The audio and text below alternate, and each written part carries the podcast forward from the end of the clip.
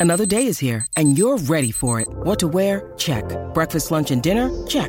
Planning for what's next and how to save for it? That's where Bank of America can help. For your financial to-dos, Bank of America has experts ready to help get you closer to your goals. Get started at one of our local financial centers or 24-7 in our mobile banking app. Find a location near you at bankofamerica.com slash talk to us. What would you like the power to do? Mobile banking requires downloading the app and is only available for select devices. Message and data rates may apply. Bank of America and a member FDIC. Great form by you hitting play on this podcast. Now, check out Same Racer, the brand new racing app for same race multi tips. Same Racer. Download from the App Store and Google Play. Powered by Bluebet. Gamble responsibly. Call 1 800 858 858. Thorpe is coming in, gold The birth of a legend. 458 is the total, out of which Bradman has made 309 not out. It's a world's record. Freeman has two gone. The crowd roaring. Freeman wins gold. Cash is the winner. Australia the winner. First ball in Test cricket in England for Shane Warne. And he's done it. He started off with the most beautiful delivery.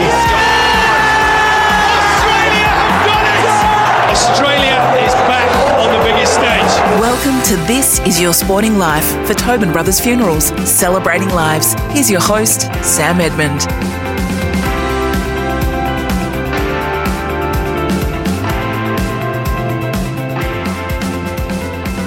Hello, everybody, and welcome to the show. Brought to you by our friends at Tobin Brothers Funerals, celebrating lives. It's Julian de Stoop sitting in for Sam Edmund. Today, I'm joined by a man who glided across the football field for 15 seasons, a player with that rare ability to make time appear to stand still, even in the heaviest of traffic. Nick Dal Santo twice finished top three in the Brownlow medal, was a three-time All-Australian and a best and fairest winner. He also twice came so close to being one of footy's rarest commodities, a St Kilda Premiership player. Now he's making his name in the media, both here at SEN 1116 and Fox Footy.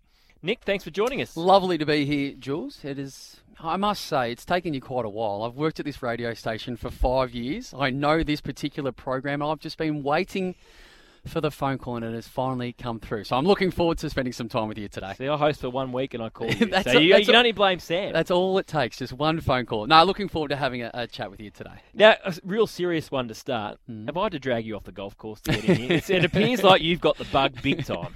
I do. I, I, I love golf, and I'm not alone. It's not an uncommon um, obsession, it must be said, from a lot of footballers and a lot of people in general. Um, I played yesterday, I must admit, and I have been sporadic at playing golf. And I'm one of those golfers, whenever you say, Do you love golf? How often do you play? The answer is always never enough. So, off the back of um, COVID last year, I'm a member at a, a lovely golf course down the peninsula called Peninsula Kingswood. And I definitely didn't get my money's worth last year. definitely didn't play anywhere near enough.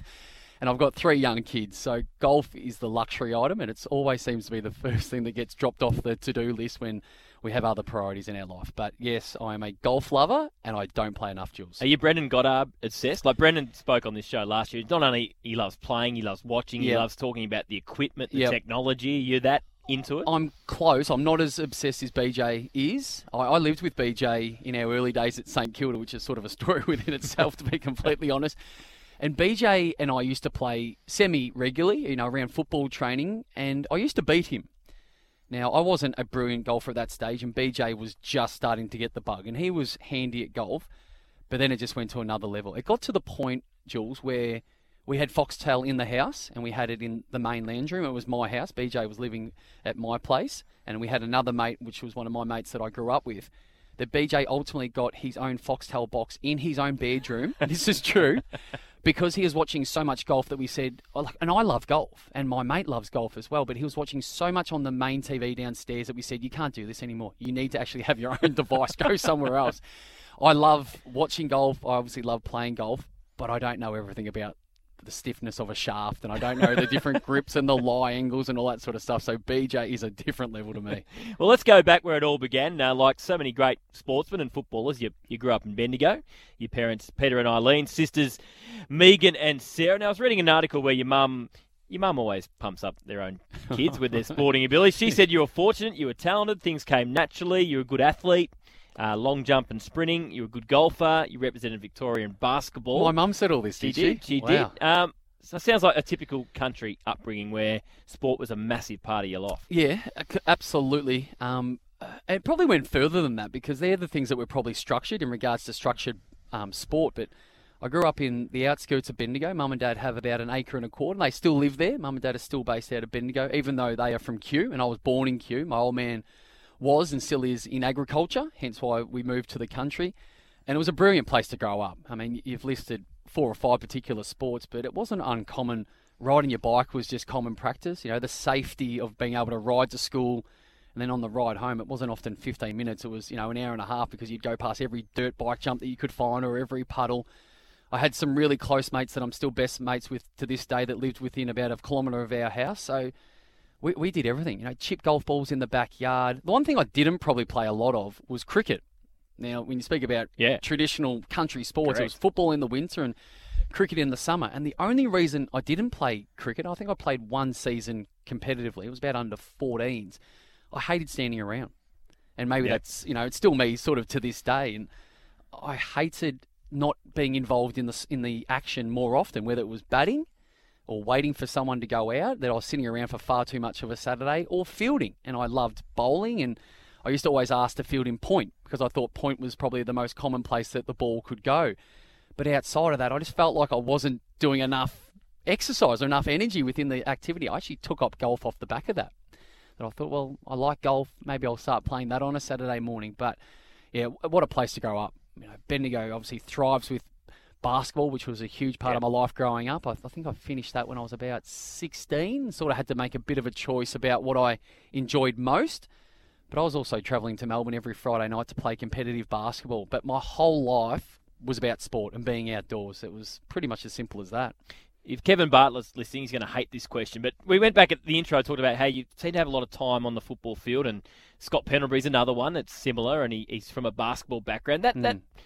Poise you had on the football field, and at times it looked like the game was slow around you.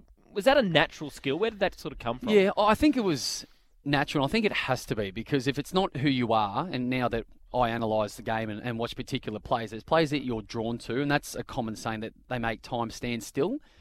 And I used to like that. It used to make you feel like, oh, it's pretty cool if people acknowledge your game or see your game that particular way. I must say it came naturally in regards to I didn't ever practice it. Now, the only thing that I ever did that I don't know if every player did was for a stoppage, for example, I used to have like a, a get out clause. You know, if this scenario plays out in a certain way and I'm under pressure, how do I get out of it? So I used to preempt a little bit of it, but I like Scott Pendlebury's at another level to me. So I appreciate you saying that we're similar players because clearly he's one of the greatest of all time. But players like him, you're drawn to them because the game looks easy. Now, the flip side of that is if you don't have a great game, it looks like you're not trying or you don't care as much. Now, I must say, from my from my experiences, I always had the same intent. It Mm. just worked sometimes, and other times it didn't. But no, to answer that question, Jules, I can't ever recall trying to go slower than what I probably looked like. I wasn't the quickest player, maybe a little bit like Pendlebury. You're not the quickest, so you need to bring something else to the table. Otherwise, you will get caught with the football a lot. Yeah, it's the Mark Waugh syndrome, man. You Yes. look natural, and if it doesn't come off, it looks like you're not trying. So with the footy, uh, Mandurang under 12s, and then you, you grew up and you played senior footy at Sandhurst at, at 16. When in your teenage years did you think footy's the game for me, and, and this is what I want to do, you know, full time and, and at the highest level? It, it's an interesting one because I, I loved all sports and I was obsessed with Michael Jordan.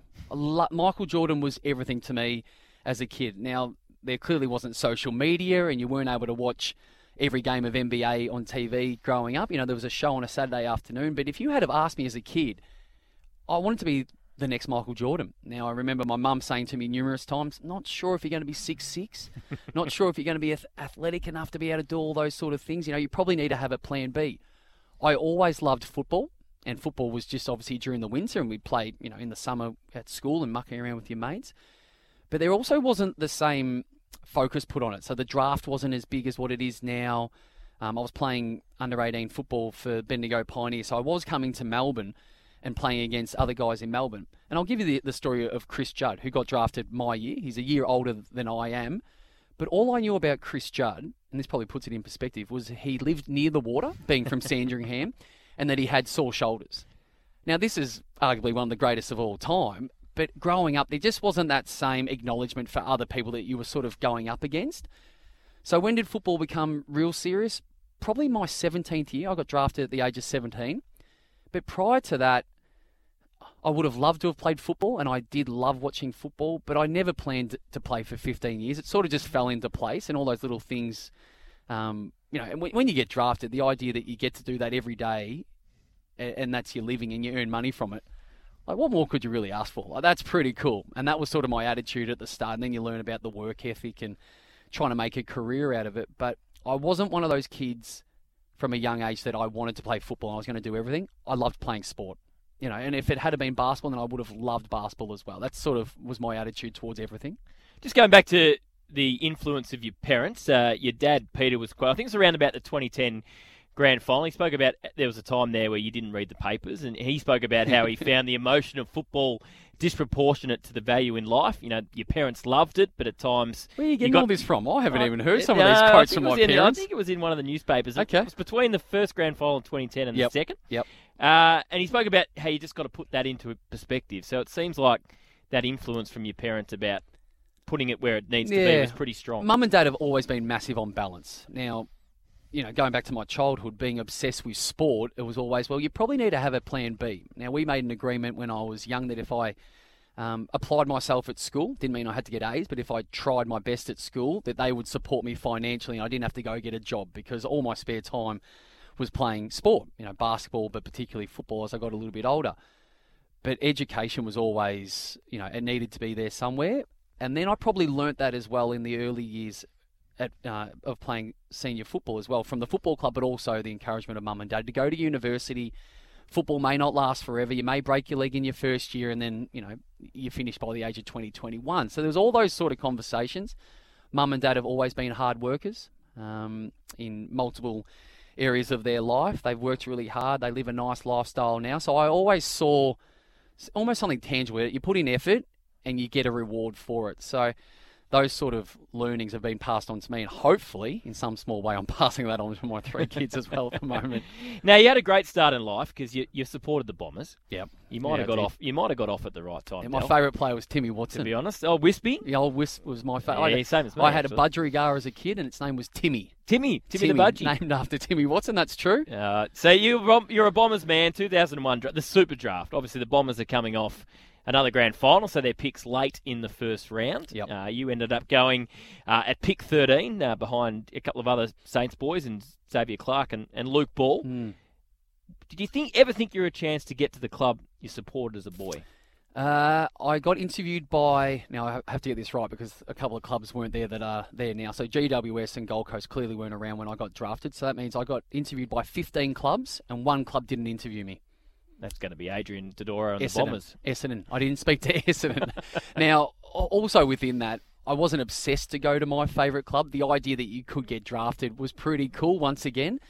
Um, so I met with, as I said, 15 clubs um, on at the draft combine, but it was up at the it was in the ACT at the AIS training facility. They were the only club I didn't meet with.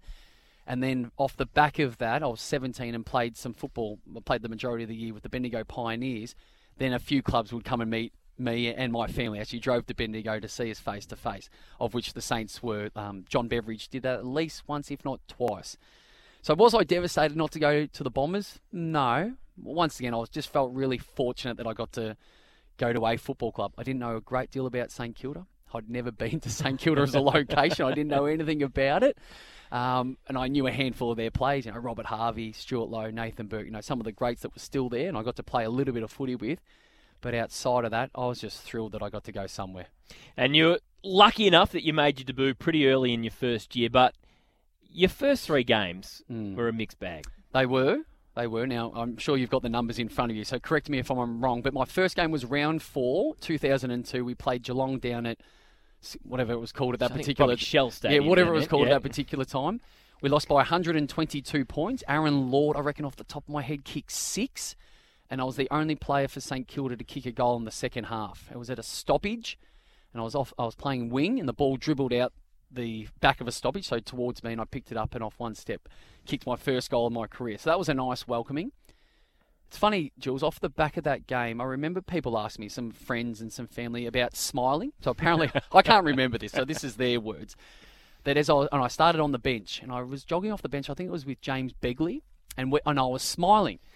And people said, you know, why were you smiling? I said, I'm getting to play footy. it's Like, this is pretty cool. And I was 17, I might have just turned 18. 18, yeah. Just turned 18. I said, like, life's okay. And I knew I had a lot of work to do, and I clearly wasn't a great player um, at that particular age. And we got thumped that game, but I thought, this is pretty cool. And I remember walking off that ground thinking, I'm not ready yet. I'm not ready. Like, I, I'm, I can't compete with some of these or a lot of these guys. But if I put in the work, I'll be okay. And that was the, this optimistic sort of feel that I had that I've got a lot of work to do, but one day I'll be okay and be able to compete. The second game that you mentioned of those first three was against the Sydney Swans at Etihad Stadium, Marvel, whatever it was called at that stage as well, Colonial. Uh, we play we played a draw. I got a free kick about 60 metres out from goal, and the siren went. So in my second game, weighing about 78, 80 kilograms, I kicked the ball about 65 metres. Got onto the top, I must say, and it landed about 15 short. So that was our second game, and we flooded. We spent the whole week. We had closed training sessions with Grant Thomas. We practiced flooding. So it's sort of become a little bit more common practice about defensive structures. But this was basically in training. The ball turned over anywhere. Get 18 people as far behind the football as you can, and just don't let the Swans score. And then my third game, if I'm not mistaken, was against Collingwood. Matty Maguire, Joey Montagna played their first games in that game as well. So it must have been about round six. Six, yep. And we lost by about 86 points off the top of my 87 head. points. 87. There you go. So that was my my first three games. I I learned a lot in that particular time. We weren't a great team. We had a lot of injuries, which probably gave myself and you know Joey, Montagna, uh, Matty Maguire, Xavier Clarke opportunities probably before we were probably ready. But loved it. Loved. uh, It sounds dreadful when you're losing games like that. But as an 18 year old, knowing that you get to do this and the you know prepare for games and play with Robert Harvey, Aaron Hamill, you know Nick Riewoldt was in his second year, Cozzy. uh, Like as, as bad as those losses were, life was okay. We knew we were going to be okay at some stage. You're listening to This Is Your Sporting Life thanks to Tobin Brothers Funerals, a family owned business since 1934. And things do quickly pick up for Nick Dal Santo and the Saints under Grant Thomas.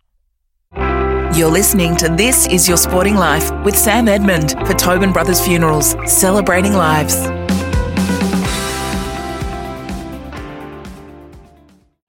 Welcome back to This Is Your Sporting Life for Tobin Brothers Funerals, celebrating lives.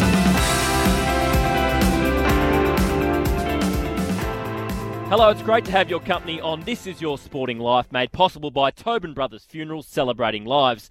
We're with former St Kilda and North Melbourne star Nick Dal Santo. Nick, we know players often love their coaches, but not en masse. Grant Thomas is fascinating. if you speak to anyone from your era, particularly the young group coming through, and he mm. wasn't everyone's cup of tea, Grant. He could be a straight shooter, he had left field ideas, but it seems to a man, you just love playing football under him. We did, and I was extremely young, Jules. So once again, just to recap, you know that sort of period of my football career. I got there when I was 17. My first day at the football club, my mum and dad dropped me off. Well, actually, they joined us for a barbecue at Grant Thomas's house, which is well, it was sort of commonplace with Grant. He's got eight children, and then he's taken on a handful of others that used to go to his house frequently. Riewoldt was a part of that. He was probably one of eight to ten players that would go to his house all the time. But my first meeting of all the players and a lot of their families was at Grant Thomas's house for a barbecue. Now it turns out he had a rather large house, and you have to when you got that amount of kids in Brighton. But instantly, you know, living away from home, spending a lot of time with these other young guys that were drafted growing up, you had someone there that, you know, that of that father figure. Now I had a great relationship and have a great relationship with my dad, but you had someone that you saw every day from a football perspective that was always there to guide you and help you. And I think the bit that gets undersold, and maybe this is why everyone speaks so highly of Grant Thomas, that we're involved with him from a playing perspective, I think he gets undersold for the influence that he had on that group. Now, I'm a massive fan of Ross Lyon and will defend Ross and speak to Ross for the rest of my life because I love him as a person and what he did for us. But without Grant Thomas's upbringing for us, I don't think we would have been able to do with do what we did with Rossi we, we learned to appreciate each other. And this is going back a long time. You know, we socialised a lot. We went on training camps before training camps were cool and, and in fad. We went to, you know, we went to London for three weeks. We trained our backsides off, but we had beers together every night. We went to China. We went to South Africa. So we did all these experiences together as a group and socialised together so much that you you had to become best mates. Now it wasn't fabricated and it wasn't forced, but it learned it, taught you to appreciate other people, and I think that always transferred onto the ground somewhere and in some capacity. So without Tomo, I don't think we were going to go on and, and not win a flag, but sort of have that group together for the period that we did. And the results showed on the field pretty quickly. 2004, you charged out of the blocks, won your first 10 games, and then agonisingly short in that Mm. prelim against Port. The year after, right in the game at three quarter time in a, in a prelim against the Swans. Yeah. Should have that group won a flag in either of those two years? Oh, I don't believe in you deserve anything. And I sort of- sit here disappointed because we've got other grand finals to probably speak about as well, Jules. Uh, I don't think you ever deserve it. You, you have to work for it, and you get what you get, unfortunately, and you don't get upset. It it was hard. Now, the, the one that I often think about, if we had have experienced a grand final in 04 or 05 or both, would have we been different in 9 and 10? Possibly, but there's no guarantees for that either. I thought we had a really good team. Like we, we we'd grown together over that previous three or four years. We had a handful of guys like Robert Harvey was still, you know, playing brilliant football. Probably not 97, 98 Brownlow sort of stuff, but at a level that few others could go with. Aaron Hamill was a superb player. Fraser Gehrig was in his prime. You know, kicks 100, go, uh, 100 goals in that prelim against Port Adelaide. So we had so many guys that were in really good form and, and times in their career. We just got beaten by better teams. You know, even Sydney in 2005, we're up by about 14 points at three quarter time. Adam Schneider kicks a handful in the last quarter, and I'm good mates with Snides, you know, to this day. But I think you, it, it just happens, and it's really unfortunate. It wasn't necessarily, you know, poor preparation. We just didn't execute in some critical moments, and that'll carry over to our conversation with those grand finals. But we did everything we could and maybe this is why we sleep easy. You know, we- couldn't have done a great deal more apart from probably execute a little bit better on those particular days. Yeah, we'll get to those other grand finals uh, very shortly. 2005, great year for you. You know, top three in the Brownlow medal, only two votes behind the winner, Ben Cousins. That year, Kevin Sheedy compares you to the great Ian Stewart. 2006 is a, a bit of a tougher year for the Saints. You have injuries to Lenny, you have injury. Luke Ball's got the osteitis Yep. pubis, and suddenly you find yourself getting tagged. Mm. How tough was that early days? Well, to be honest, I'd probably started getting tagged a little bit earlier or getting more attention. Um, what was it like? So the one with Lenny going out obviously doesn't help because it takes out some sort of option. But the beauty that I think of the best midfields in our midfield group at that time was, for example, if I was to be tagged, that the spread of the workload was okay. That you knew that it wasn't always reliant on one person. So that always gave you some sort of comfort as an individual to know that it, you didn't have to have your best game, but it was based on your effort and how you helped others. And we had a few little tactics that I'm sure still go on today to probably enhance other people's games around you if you are being shut down by a particular tagger. The struggle that I always had with taggers was I was never the best runner, and that, that was my my area that I always worked on. Like I hardly missed a, a training for 15 years, never missed a preseason day, like all those sort of things. I trained as much as I could, but I just wasn't at the level of some of the best runners in the competition. So when you're getting tagged, if you can't outrun your opponent, then they're basically beside you for the whole game. now, we, someone that works for this station, Kane Cornes, for example, who's an exceptional runner. So how am I going to find the football? And the only way that I was able to do it when I probably wasn't getting tagged or on the days that I played okay was anticipation. That you had to try and, you know, play out the scenario a little bit earlier, anticipate where the ball was going to be, you know, leave the contest a little bit earlier before you're, you know, those sort of like tactical things. But I, like, even looking back on it, and I was aware of it at the time. The reason I would get beaten by a tagger is I just couldn't go any faster. I couldn't go, I couldn't, you know, Have another out- gear. Yeah, I couldn't outwork them. Um, now, was I slow? No, I'm not slow. I just wasn't exceptionally quick. and when you're playing against some of the best athletes in Australia, it's it's hard to make up that ground. So it was a challenge for the majority of my career. You know, I was, um, you know, in some ways it, it's an acknowledgement that the opposition coaching staff think that you need to be shut down. So I probably got tagged semi regularly for about eight to ten years. You work through it, you get support from your teammates. When everybody's playing well, your numbers always look better anyway. But that was a constant challenge, particularly when you're young, particularly when you've never had to deal with it before. When you're thinking, "Oh my God, am I?" You know, you feel so isolated at times. How am I going to get a kick? You walk off at quarter time, you've had three touches and no impact on the game, and you know you get in your own head a little bit, but you get support as well, and you've always got someone to talk to. That's the beauty of a footy club. Who was the toughest?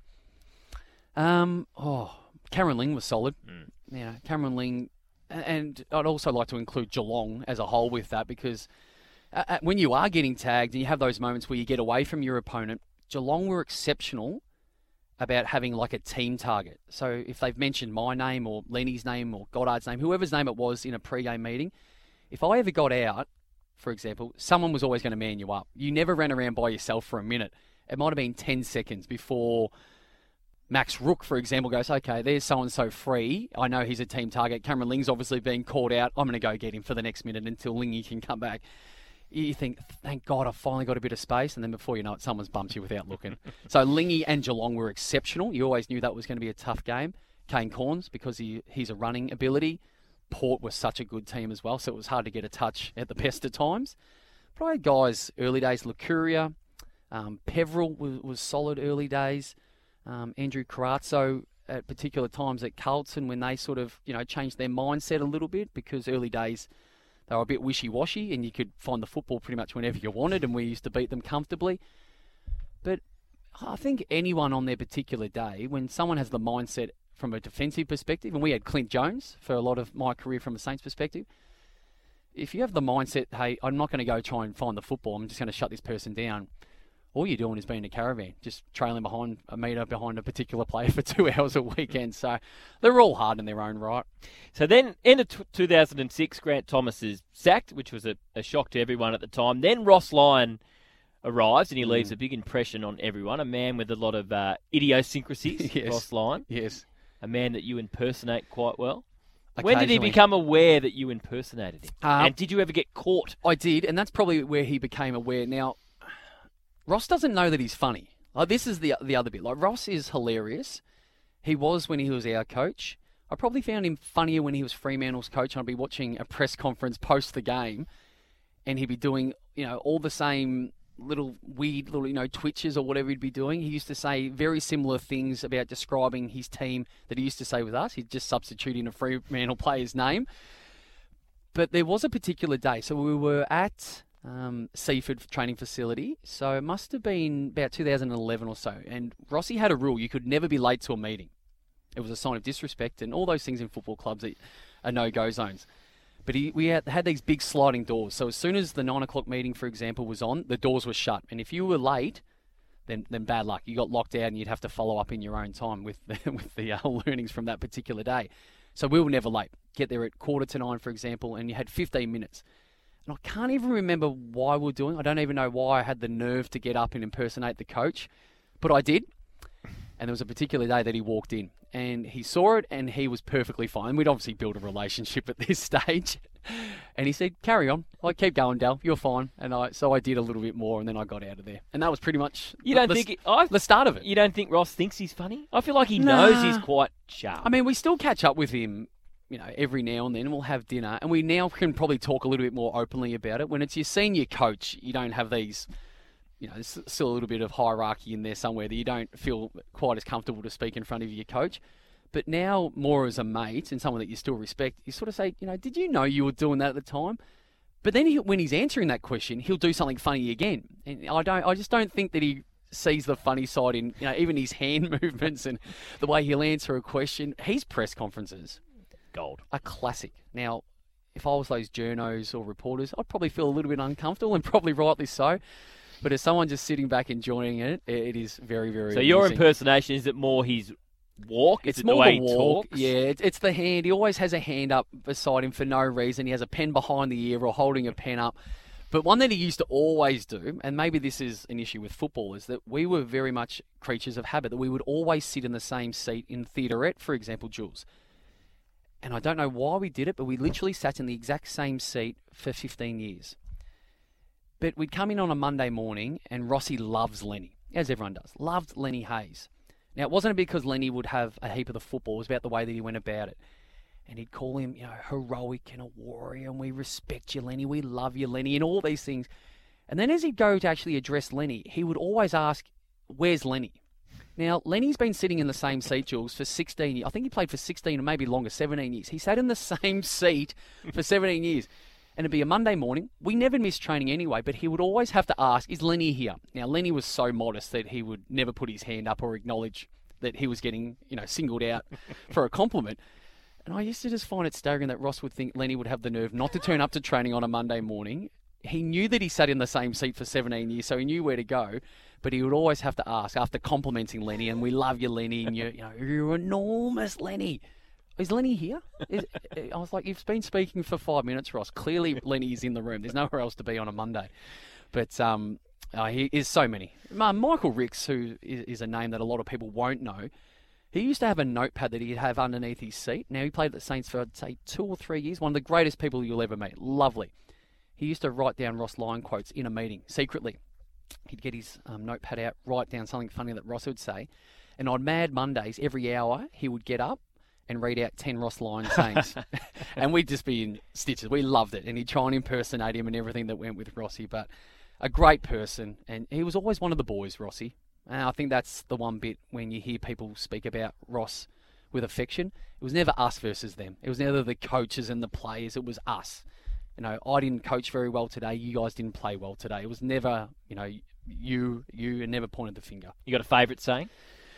Um, oh, a few of them would probably have swear words in them, which I probably can't say. Um, he used to t- talk about a look away handball, and I, I still don't understand what it actually means, but it was called a hot dog and he would impersonate and say, you know, you guys are getting ahead of yourselves, and he'd go hot dog, hot dog, hot dog. and still to this day, and I probably need to follow. I don't know what that means, but we used to talk about it a lot. He accused Jimmy Gwilt of thinking that he was uh, Bobby Skilton at halftime. That he thought he could kick it like Bobby Skilton, which we talk about a bit.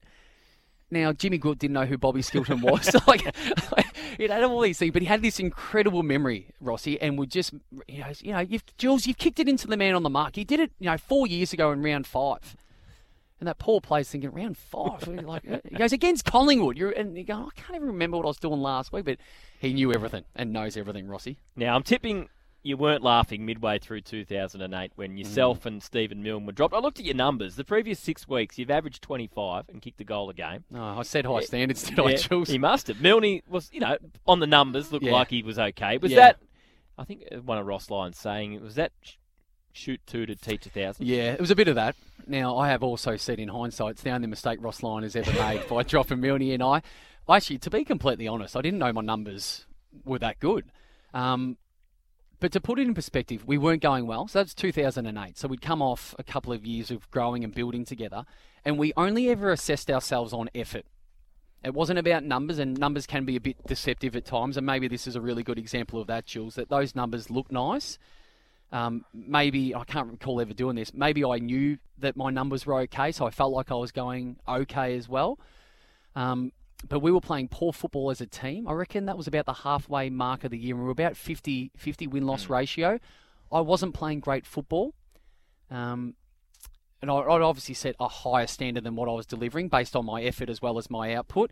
We played Sydney in that game that I got end up getting dropped by, and I remember I was getting tagged by Jarrad McVeigh, who's a great player. And you speak about effort, and you speak about you know something special. He is that person for Sydney and has been for a long period of time. And I remember one particular passage of play where I made a really poor decision to run out of their forward line, so Saints back line, and I basically left Jarrad McVeigh all by himself. Now he was tagging me and I didn't show him any respect. The ball got turned over, kicked it to McVeigh, who I was 50 metres away from, turns around and kicks an easy goal. And I remember that because I thought it probably highlighted my mindset opposed to what I should have been doing. Um, and I saw, and we, we, we lost that game. I got moved to the back line. So Joey Montagna and I, and maybe Milne, can't remember if Milne did it as well for the second half. Ross said, if you're not going to defend and you're not going to do what the team asks, then I'm going to make you learn. And Joey and I went to the back line. I think we actually played okay. Like you, know, you, I won't swear on, on this show, but you, are nervous in the back line because every mistake is worth a goal, opposed to in the midfield where it's just a kick against. But then I knew post that game, I didn't know if I was going to get dropped, but I remember thinking I'm on you know, knife's edge here. I need to have a really good week of training and I need to, you know, give better effort and have better results. Otherwise, my spot might be in jeopardy. I remember I left training on a, I think it was a Wednesday night that we had training that following week after that game. I went straight home. I thought, if I leave straight away after having my ice baths and recovering, he can't drop me because I'm not at the footy club. that was my mindset. I was about 24. Like I was, I wasn't overly old, and uh, I got a phone call from Greg Hutchinson and said, come on back into the footy club. And I only lived five minutes away. I said, all right, no worries. So I drove really slowly down. Knew what was coming. Yeah, and you know what? And, and this was, and this is the follow-on conversation. If someone's going to give me that feedback, Jules, and maybe this is for life as well, and I don't mean to be a preacher, but if- if someone's prepared to give you that feedback and say, "We value you, we want you to be a better player, but you're not doing it right now, and you need to go back and get better at the game," then it's on me to take that on. I was never one to point the finger and make excuses. I, I copped it. I copped it on the chin. Did I agree with it? Yeah, maybe, maybe not. No, I probably felt there was other players that weren't weren't doing a great deal, but it was more than just your output. You know, there was something greater than that, or, or needed to be more than that. So I went back and played that game against Coburg at Coburg with Milne. Milne had a ripper game. I can't remember exact numbers, but he played really well. I gave great effort. My numbers weren't exceptional. I got tagged. I'm running around in the mud, Jules. had to bring, you know, had to bring my own football boots to the game for the first time in six years, and you know, your jumper wasn't folded out the front of your locker, and the showers weren't perfect after, you know, all that sort of stuff. But maybe that's what it, you know. It just took a little bit of just getting back to basics. Anyway, so I had a crack, and I got back into the team the following week. We played North Melbourne up at which is now um, Gold Coast Stadium. So I can't remember what it was called at that Carrara, time. Carrara, yeah. Yeah. Played North Melbourne. So I've just come off the back of getting dropped.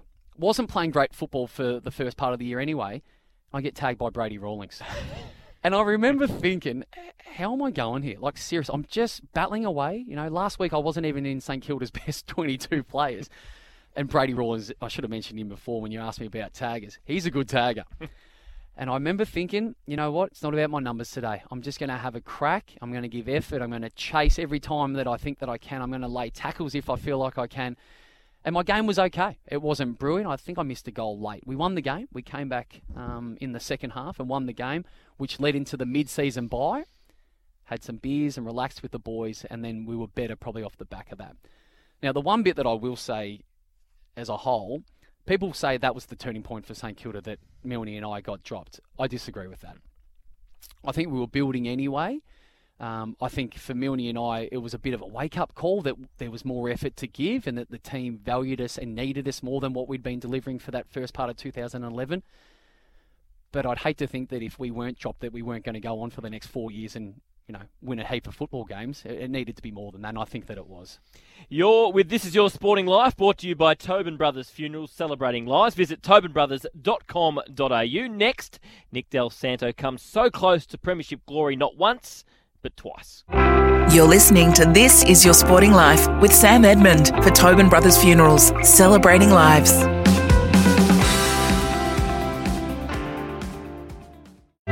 Welcome back to This Is Your Sporting Life for Tobin Brothers Funerals, celebrating lives.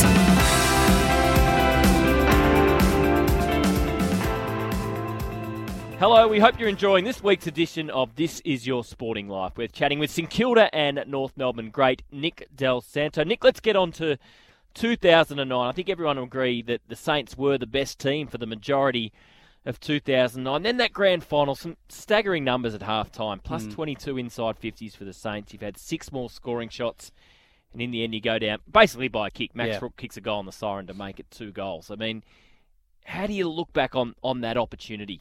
Yeah, as an opportunity that was missed. Now, we were a very good side, Jules. We were an exceptional side that particular year, and were for a couple of years, sort of around that period. The Cats were too, though. Like, let's not take anything away from. I think we lost. We'd lost two games leading into finals, so must have been twenty and two. I reckon the Cats were like nineteen and three. Now we played them around 14, 2009, as people say, one of the the best regular season games our team was good, but so were they. And that's why we had some fantastic battles together. How do I look at that 2009 grand final? Outside of maybe some missed opportunities early, and I could probably name names, but there's no point. They missed goals that they would normally kick with their eyes closed on their opposite foot, standing upside down, all that sort of stuff. As a player, you- you're probably not aware of the differential. I didn't even know we were plus 22 with inside 50s. You just know that you're in the game. And I've always said this, particularly about midfielders because there's always something to do. You know, you've got to defend, you've got to go forward, you're setting up a, a zone, like whatever it may be. You actually miss a lot of the detail of the game. And I'll give the example. Didn't know that Tom Hawkins' kick hit the post. Didn't know that Matty Scarlett's toe poke was the difference until, you know, six months later when someone brings it up. Like you're so involved and focused on moments within games, every moment of every game, that you actually miss a lot of the detail unless you're obviously directly involved in it. How do I look at it? Missed opportunity, um, the, the chance that we had to be something special for St Kilda, and that's maybe more, you know, not playing football anymore. And I do a little bit of work at the Saints and walking through and seeing how the 1966 team is held up, and you know their photos around, and the way that you speak about them. I'm sad that our group's not a part of that. I'm sad that we didn't get to bring joy for everybody involved directly with the footy club, but supporters and members. And you know, you still get those people saying, you know, I saw 66, or I'm not going to die until we win one. That those sort of people don't get to, you know, to share that with us. And you know, you see the Tigers of the last four years, but going back to their first flag, how significant that was for them. Now we don't have the same supporter base at the Saints, but it's that same passion, and mm. football brings passion. And when we talk about it, you get a bit emotional about all the things that happened that day and how you felt after the game. And you know, I remember seeing you know, grown men crying in the rooms post the game, not being able to talk and choked up. And, you know, I was sad and really emotional. And, you know, just how do I feel? You know, am I meant to feel like this? This is directly after the game. You're sitting in the coaches' meeting. But when men cry, you cry. Like, it, it, it hurts, you know. And then we went to the aftermatch um, function. And I remember Steven Baker in tears. We got there first before the doors were open. We all went to our tables. I remember Bakes, you know, and Lenny hugging Bakes at the dinner table when we were wearing suits. And you just, like those sort of things. That's the feeling of. I wish we got to celebrate something together. Now we all we catch up and we see each other a lot. That particular group, and we we have a, a regular um, lunch into drinks into dinner into drinks into not go home for a couple of days, sort of. But we do that because we love seeing each other, and you know we've shared so many stories together. And clearly, I wish that we were catching up because we had a medal to share as well. But the only way that I feel like I can make myself feel okay about it is once again we couldn't have done any more.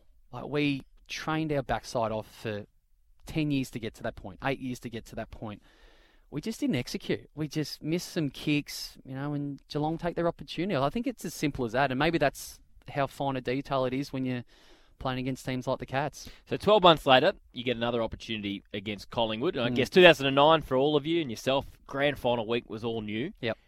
12 months later, it was a bit of a different build up for yourself because of that. A little niggle. Yeah, I tweaked a hammy. I don't know how you know this. I didn't know this was sort of public, to be completely honest, because we kept it we kept it quiet. We did a good job. I tweaked my hammy in the my left hammy in the prelim against the Western Bulldogs.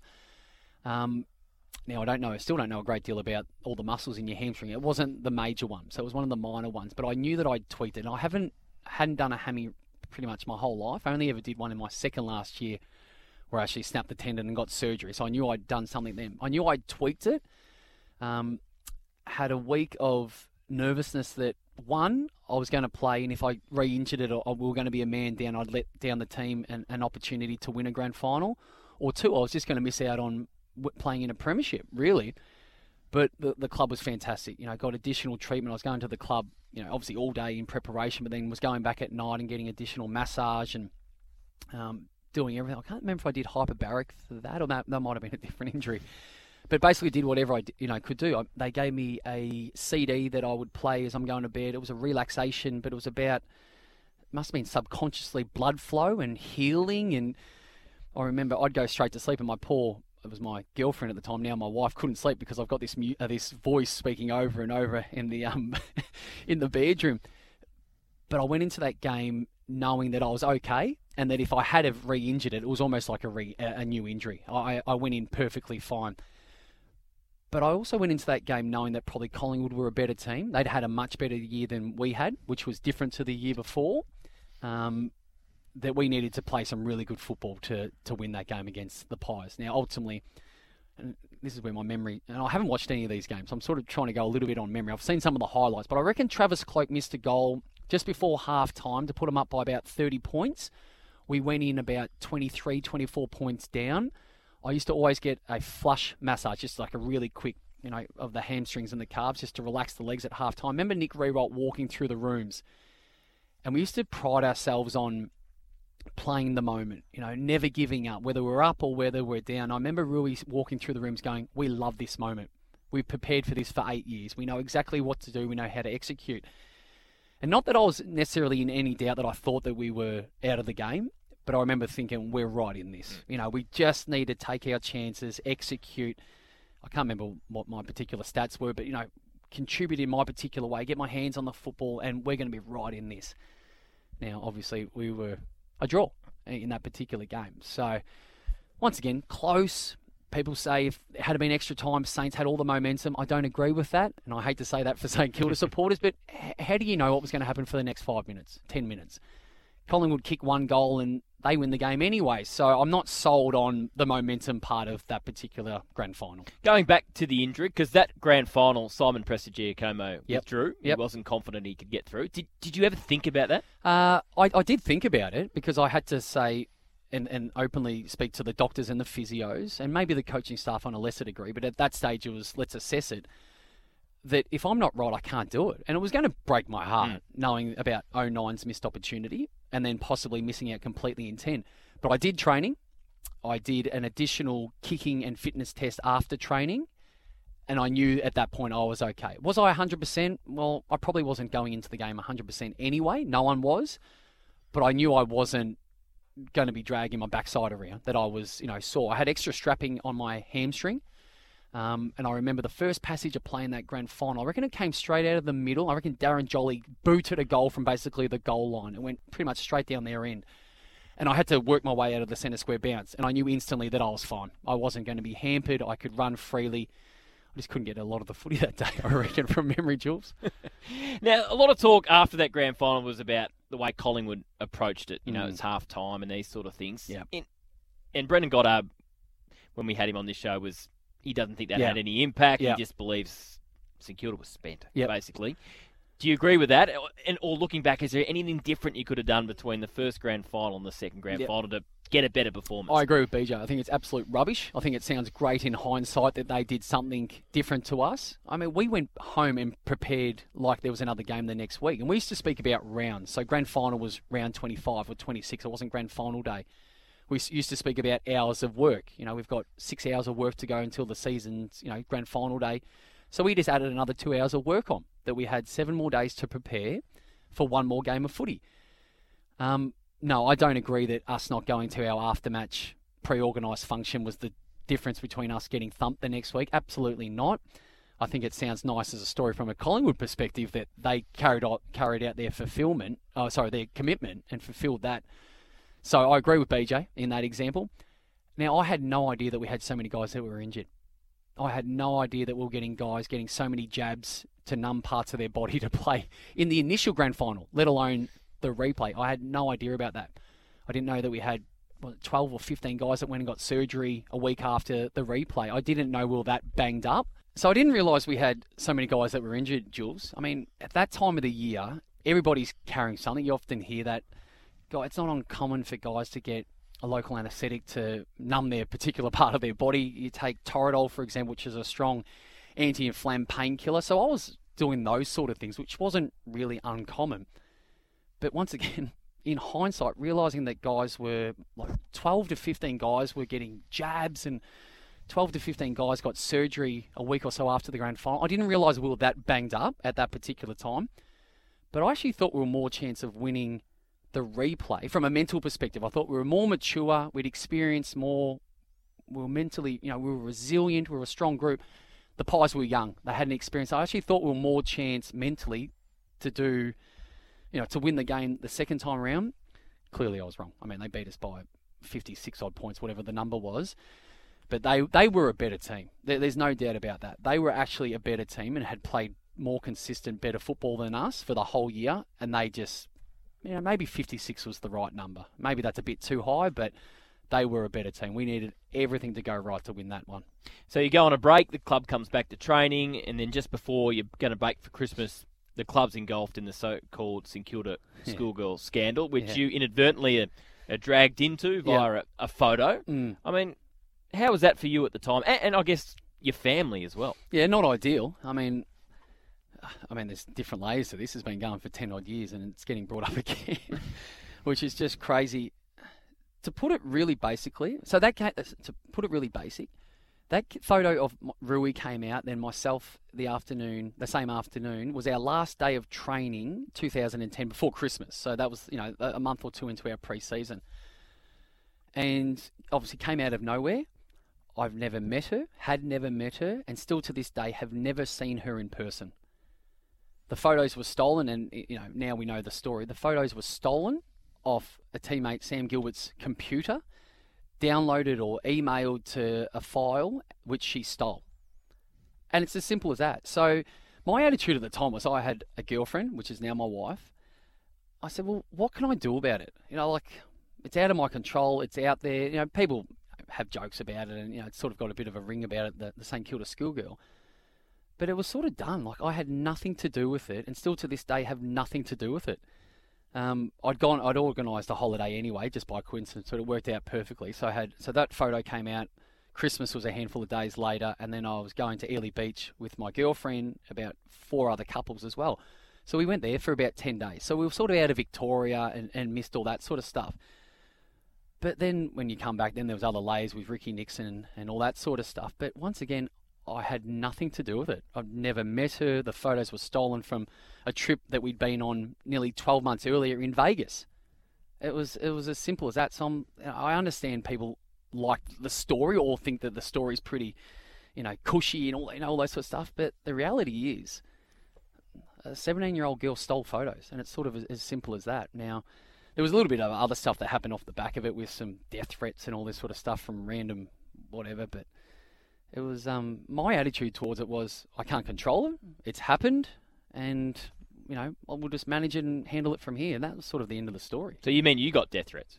Yeah, I received one. Yeah, a handful of us did from someone random. It was a letter. So we got a letter in our letterbox, which worried me, and that's why. As it at home. at home at my house. I can't remember exactly when it was, but it was clearly after the fact. Um, which we had to get the club involved in a thing, but nothing obviously ever came of it. I'm still here, Jules. Um, but uh, but that's not ideal. That's not ideal. But you know, I had, as I said, a girlfriend at the time that was supportive. Um, we sort of we told the club the story, and it was sort of the end of it. It just wasn't handled very well from from a few other people's uh, perspective. now that was a big story, but it, really, to be honest, nothing compared to what happened 12 months later. What I happened mean, 12 months well, later? if Grant Thomas getting sacked was big, Yeah. Ross Lyon flying the coop to Fremantle was Mm. seismic. Yes. I mean, what can you remember your initial reaction when you heard Ross was going? Shock. Because no one knew about it. Yeah, apart shock. from a couple of people. Now you'll probably know this better than I do with, with the days, but I reckon it happened on a Tuesday or a Wednesday night. I'd just gone to Jason Blake's house for dinner, but I'd had a day socialising with a lot of the players, or nearly all the players, and I'd also gone out for dinner after that with Rossi and a handful of the players as well.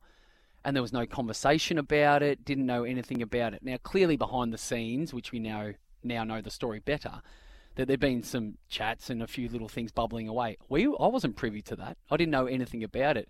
We'd also had a must have been a Wednesday because I reckon we had an exit meeting at the football club where the fitness staff will hand out the training program for the eight to ten weeks holiday that you're about to go on. Um, particular areas of improvement from an individual perspective, a little bit of a review of the year. Rossi took the whole thing. So it wasn't like he'd. That was on a Wednesday morning, I reckon, after our last game. So he hadn't made that decision until that night. And I remember walking into Jason Blake's house, and his girlfriend, now his wife, was there, and getting a text message, I think that it was, or someone notified us that Rossi's just gone to Freo. I remember thinking, that's unusual. I saw him this morning and everything was fine. I had socialised with him on the weekend having some beers and some food. Nothing was mentioned then. That was a big one. Uh, It really was because we'd been through a lot together. Obviously, we're huge fans of Ross as the coach, but also the person. But by saying that as well, Jules, it was sort of the end of our group. You know, a lot of players had been retired or delisted of that we'd grown up together. It was just sad to see the coach go as well.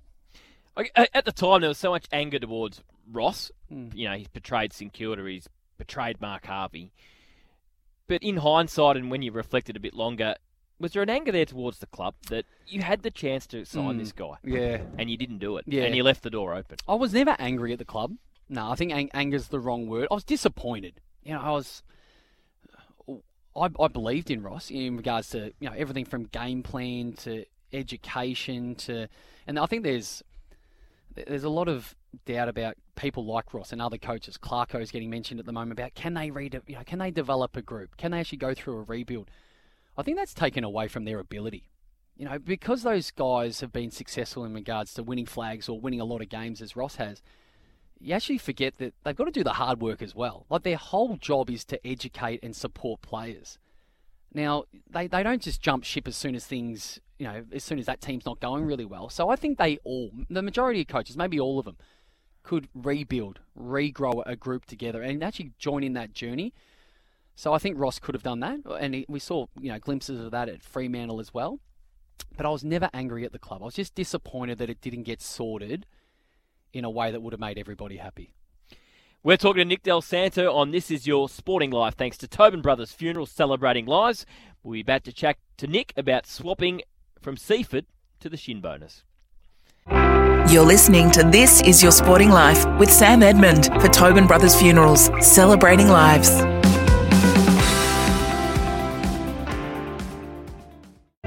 Welcome back to This Is Your Sporting Life for Tobin Brothers Funerals, celebrating lives.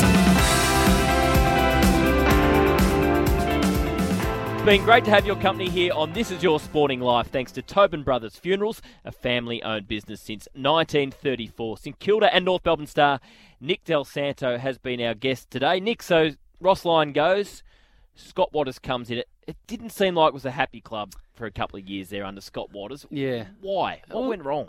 Well, there's there's probably multiple reasons to be completely honest, Jules. Who was ever going to be able to replace how we felt about Ross? You know, and the the time that we'd spent together, and maybe winning covers up a lot of the cracks. But you're happy when you're winning games of footy. So we had a, such a good time with Ross, and he was a part of it. So whoever was going to come in after Rossi was probably up against it. By saying that, at no stage did we not like Scott Watters. We weren't playing great football. Um, he was really different to Ross in everything that we'd sort of grown up and believed in, and you know the way that we treated each other, and all of those sort of smaller details within a fil- uh, within a footy club. And we probably bundle it up and use the word culture, you know, it's standards, accountability, all those sort of fluffy words now. But it was definitely different. But also, what was happening within that, Jules, was a changing of the guard in regards to young kids needed to play more football. We understood that as senior players, but there's no doubt that our relationship with Scotty was nothing like, and their personality types were not the same. So that took a bit of an adjustment, absolutely. And then there was change. So Brendan Goddard leaves at the end of 2012 to go Yep. to Essendon, and in the following year, Ben McEvoy and yourself leave. 260 games for the Saints. Hmm. Looking from the outside, it's hard to fathom, and from a St Kilda point fans' point of view, that a 260 game player can be traded by mutual consent. I mean, Yeah. or is it a bit more complicated? Than Yeah, that? it's a well. Okay, this is my take on it. So please take that into consideration. So this is how I saw it. So I had a year left on a contract. So I left with one year left on a contract for some healthy money. Money that I'm not earning these days, Jules. Let's put it that way. money that my uh, my accountant's probably saying, "Well, why did you leave?" But the reality of it was, BJ left the year before. Benny McEvoy was, I reckon, about the same time, maybe a week before or after I ultimately left. There was people at the football club in positions of power that were prepared to make changes and significant ones. I never asked to leave.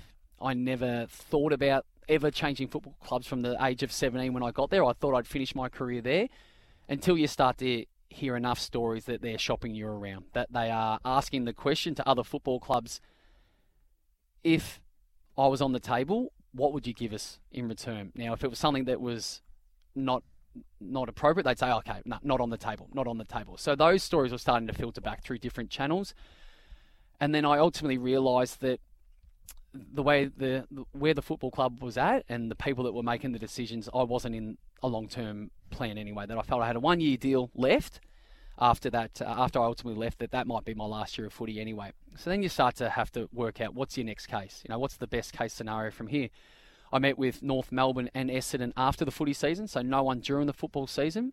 I finished that last game into 2013, which was Jason Blake, Cozzy's, Milne's last game. We played Freo. Rossi brought over the under 17 team. We thumped them in one of our mo- most enjoyable game. I even walked off the ground that day not thinking that I wasn't going to be at St Kilda. It wasn't that definitive, and I'd never thought about leaving. But then it got to the point where they didn't, uh, you know, there was enough talk that they were looking to move me on. They were trying to get some young kids into the football club, which you sort of understand as well. Like, yeah, But that must have hurt a bit. A little bit, yeah. There's no doubt. I mean, I'm, I mean, I always felt like I was pretty calculated in regards to my football, but you're also emotional. I mean, the bit that I miss about football even to this day is the connectiveness. You know, you belong to something, and I'd grown up with those guys since I was 18, and for the first time in my life, you know, my key to get into the football club wouldn't work. You know, you, you don't belong to that club anymore. So that was sort of the emotions that I was going through. But then I met with North Melbourne, I met with Brad Scott, and I thought, you know what? If I'm not at St Kilda, I'm going to be really happy at North Melbourne. And that was sort of the next stage that I moved on. And I'd seen a lot of teammates come and go over the years, some by choice, some forced out, and uh, it was just happened to be my turn. So I went to the Kangas, as I mentioned. I met with Brad Scott. Um, really happy with, with, the way that they presented, how I could contribute. Um, some of their players, and you know, Boomer Harvey and Drew Petrie, just to name a couple. I thought, okay, this is going to be pretty cool. So that was the next chapter. It was my turn to move on. I went to the Kangas for three years. We played finals for three years, and I loved my time there. Did the situation at Essendon at the time come into your thinking if you were weighing up moving uh, between the two clubs? I was on holiday, so I'd organised an end of season holiday with my maybe a fiance, maybe wife at that time. I'm trying to get my years right. Can't get that one wrong. Yeah, we can't get that one wrong. And we were we were overseas, Langkawi, I think we were, and I had the the choice, and I'd met with both Essendon and, and North Melbourne. To, the, to probably say that it was the defining factor is wrong because I didn't know what was going to happen with those Essendon players, but it definitely didn't do any. You know, it was probably more the doubt rather than well they're going to lose thirty odd of their best players, you know, at some stage in the next year. But uh, just on pure merits, I went with North Melbourne. It's pretty much as simple as that. Where did I think I could fit in better? Where could I contribute more? Um, who I thought could play finals. Now, the funny bit is, we actually played the Bombers in the first final 2014, that must be. And uh, we end up winning the game. So I'm not saying that was the right decision. I'm not saying that that was the you know the, the, the definitive point for yes or no. But it was just funny that we end up meeting each other at the end of the year anyway. So 14, you go on and play in a prelim at North. Yeah. 15, a prelim again at North. Did you did you ever feel that North Melbourne team in either of those two years could contend for the premiership, or did you feel like uh, you're you're a step off the big boys? Yeah, it's funny you mention that. I, I, think in my heart of hearts, and this doesn't mean that I tried any less. It doesn't mean that I didn't contribute any more. I just don't know if that team, you know, a lot of things would have had to have gone right if we were to get to grand final day. But I just felt like, you in maybe in hindsight more than anything, that was pretty, pretty much our max. Like we, we maxed out and we had a, a group, particularly inside midfield group, that was suited to finals football. And we know that it changes a little bit, but Andrew Swallow, Ben Cunnington, Jack Ziebell, th- three particular names that suit finals football. They're big bodies that love contested football. So we were almost more built to that, and we had a myself and a handful of other guys probably on the periphery that were sort of complementing what they were doing inside. But I think, I mean, we got thumb. I can't remember the exact number. That first year, 2014, we played Sydney up there at um, yeah, Olympic, Olympic Stadium. Stadium. They thumped us, mate. They were, I mean, it was um, Tippett, I reckon, yeah. and Buddy, yep. and they just ripped us a new one. So you walk off that game. I reckon the margin was 75 odd yeah, points. 70 from, points. Yep. We got thumped. So you walk off going, we're, we're an okay team. They're just better. Like they are just a 10 goal better team than us. So you can't do much about that. We played them the next year without Buddy, and we beat them up there. Went to the West, and we played the Eagles. And I reckon we lost by a couple of goals. It wasn't much of a margin. But once again, I mean, was that team ever going to go on and win the flag the following week? I don't know, but I thought we probably got as much out of our group as we could. That, that's sort of how I'd sum that up.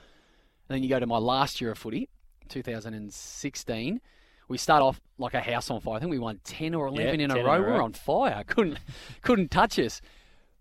But I also knew at that stage we weren't playing great footy. We'd had a couple of close wins, which was fantastic. Great to get some confidence and keep the, the win column ticking over.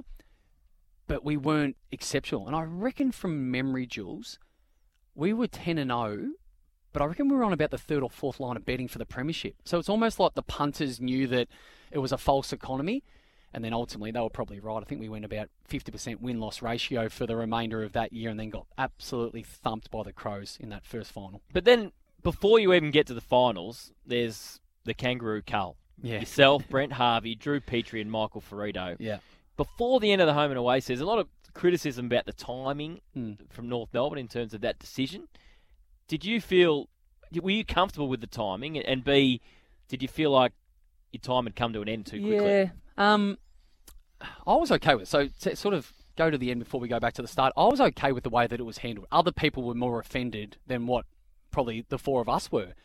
As a player, all I've ever asked, and I think most players, is just honesty. You know, we're big boys. I mean, we've been in the industry for long enough to know how it sort of works. And I don't think it was ever going to impact particularly my performance. I wasn't going to turn my toes up and say I've been delisted. I'm not going to try for the next two or three weeks. I think the story goes, and I need to be clear on this, probably need to be accurate. I reckon it was Boomer that was asking for more of an answer. Now, you also know when I was 32 or 33, Boomer was about 55 years of age, so it was a little bit different. But when you haven't been offered a contract, I felt like my I'd been playing some okay football. I don't know my exact stats, Jules. You probably know them better than I do. But my numbers were okay. I was contributing. I'd been playing multiple roles. Went to halfback for pretty much the first time in my career to support the, you know, all those little things. So you've got one man on your shoulder for about 10 weeks when you haven't got a contract for next year. And the little man on your shoulder saying, How can they delist you? How can they move you on? You know, they need you. You're playing good football. You know, your effort's great. You're running as well as you ever have, and you're getting enough of the footy. But then you've got the other man on the shoulder, the reality, saying, Well, you haven't been offered a contract. If they really wanted you, they probably would have put something to you already. And even if it was a, a low ball offer, it's still something. But we hadn't got that. So then you start to, you know, work your way through it. You start to, you know, realize what's going to happen. So uh, it was a Tuesday afternoon. We had a half day on a Tuesday. It's more of a recovery day. We just played Sydney down at Tasmania. I reckon we lost by about a kick. I had a, a, decent game. I think I even kicked a couple of goals, which was rare for me. So I was like, I must have had a half decent day here. And it was on a Tuesday afternoon. I'd left the football club, and on my way out, I crossed paths with Boomer, and he looked a bit flat. And I said, "Everything all right?" Or you know, what's happening? and he just said, "Oh, thumbs down, not playing." And I remember thinking, I remember being confused, going, "Well, I don't know if that means that he's out, they're keeping me, or we're all in it together." I did. There was uh, no one had ever told us, so how are we to work through that scenario? Got home. Um, I was living on the other side of town, so it's you know 40 minute drive from the footy club, 45 minute drive, and I got a call from from Brad Scott on a Tuesday afternoon. I'm like, oh, here we go, and I instantly knew he said, uh, "Hey, how are you? What are you up to?" I said, "I'm just got home, about to go pick up my son who was at daycare. I only had one child at that time." He said, "Oh, maybe could you get your wife to pick up your son? Can I come around for a coffee?" I was like, "I'm like, sure, come on over." so I wait. I called my wife. I said, "Can you finish up work a touch early? Pick up." Our young son, um, Brad Scott's coming over. You know, this is it. And you sort of have that lump in your throat a little bit and you get emotional again. And but you're also putting in perspective, saying I've had a good run. Like I've been doing this for 15 years. You know, could I do it for much longer?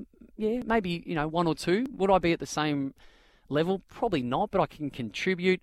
Do I want to do it for the rest of my life? Yeah, I do because I love football and still, still, I just, yeah, I love the game. Always have. Never had an issue with going to training, and then you have flashes of I don't get to do that anymore. That's pretty sad that I don't get to go to training. I don't get to sit in a locker room. I don't get to travel. Anyway, Brad Scott comes over. I'll get through this quick for you, Jules. Brad Scott comes over, and we just built a new house, and he sits down and he's talking about the Sonos surround sound. I thought, oh God, here we go, small talk. and uh, I thought, I'm not even going to offer him a coffee. I said because if he's going to delist me, you can just have a glass of water. That's how. I'm. so anyway, but Brad was good. I mean, I, I got along with him so well. Um, maybe because I was a bit older when I got to the football club, I know he respected what I'd done at the Saints. I know he respected Ross Lyon as a coach. So we often had probably conversations like you and I are now that it was just open. You know, have you got a minute, Brad? I've got 10. What do you want to talk about? We're talking about football and coaching and the team. It was I was never intimidated by Brad because I hadn't grown up nervous, you know, and I always felt that he was forthcoming in, you know, asking me questions as well. So I reckon there was even a game, Jules, where I must have played poorly or something had happened. And he said to me post game, what would Ross Lyon say about that? I was like, that's awesome. You got me. That's all I need to hear because he understands, you know, all, all, that part of the game. Anyway, so he complimented me. So this is going back to sitting on our couch in our house. He complimented me. Said, "I thought you were really good on the weekend against Sydney. Probably your best game for the club for quite a while. You know, I see you. You know, this, this, and this." And it was almost like that Eminem 8 Mile, where he has that last battle where all he does is compliment the other person. So when it came to telling me, you know, but you just can't do it with North Melbourne, I had no rebuttal. I had no, but I played well on the weekend. But I've contributed, but I play multiple roles. He'd already covered all those bases. But I also got it. And the beauty of that conversation, and I really appreciate this, It was just him and I. He probably was there for an hour, and because I wasn't crying, you know, I wasn't overly emotional in regards to, we were able to talk. You know, and I actually walked away, shook his hand as he left the door, and I think he might have just crossed paths with my wife, who was just getting home at the same time. He's, you know, knew her by name and all that sort of stuff. You know, crossed paths for three years. But I shut the door and I said, I'm done, but I'm not angry. Like, eh, I'm sad that I don't get to do what I love that has always just been a pleasure to do, but I'm not angry at it. It, it has to happen. And if it wasn't that time, it was probably going to be 12 months later anyway. I was really, pre- uh, 15 years, solid, 322 games. That's enough football. Did I get a premiership? No. Does it make me sad? Absolutely. But I had a good go. I had a, had a good run at it. And just finally, the, the transition into the media. Mm. I mean, it's a, it's a competitive game for former players that want to do it. Mm. When you sat down and thought about it, do you think I need a point of difference here? How do you sort of attack that next stage of your life? Yeah, well, it's it's probably become more popular now than what it even was. Probably 2005, I think, was probably the first time I did the footy show, the Channel 9 football show. Enjoyed it. Always loved talking about the game. Um, always loved expressing a bit of an opinion. Now, as a player, you've got to be a little bit delicate because you can't give away too much, otherwise, the club uh, will, will stamp on that pretty quickly.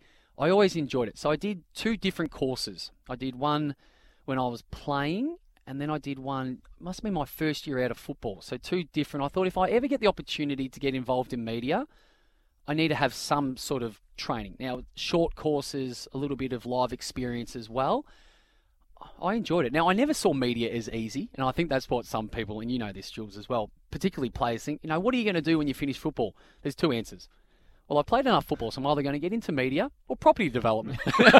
every player, every player just wants to subdivide a block, you know, build two new houses, walk away with half a million, and do that every year for the rest of their life. Reality is, it's not quite like that.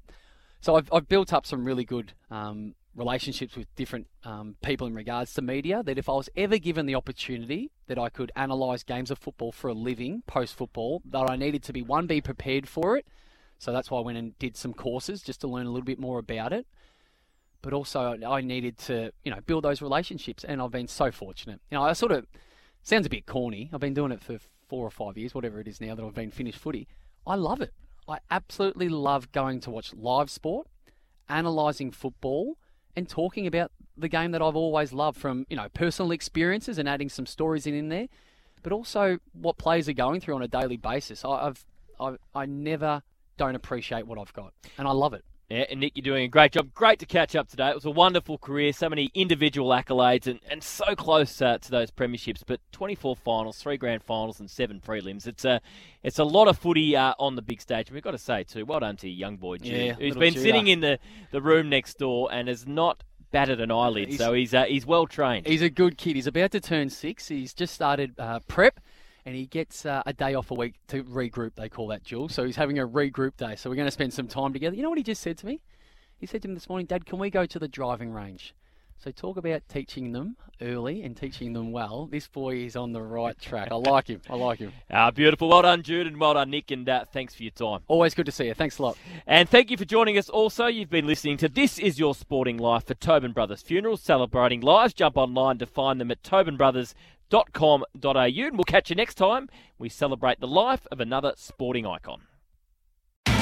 It's Tyre Power's Big Footy Final Sale. To kick things off, you can get the power to buy three and get one free on selected Toyo passenger car and SUV tyres. Tyre Power's Big Footy Final Sale can't last. Visit tyrepower.com.au now.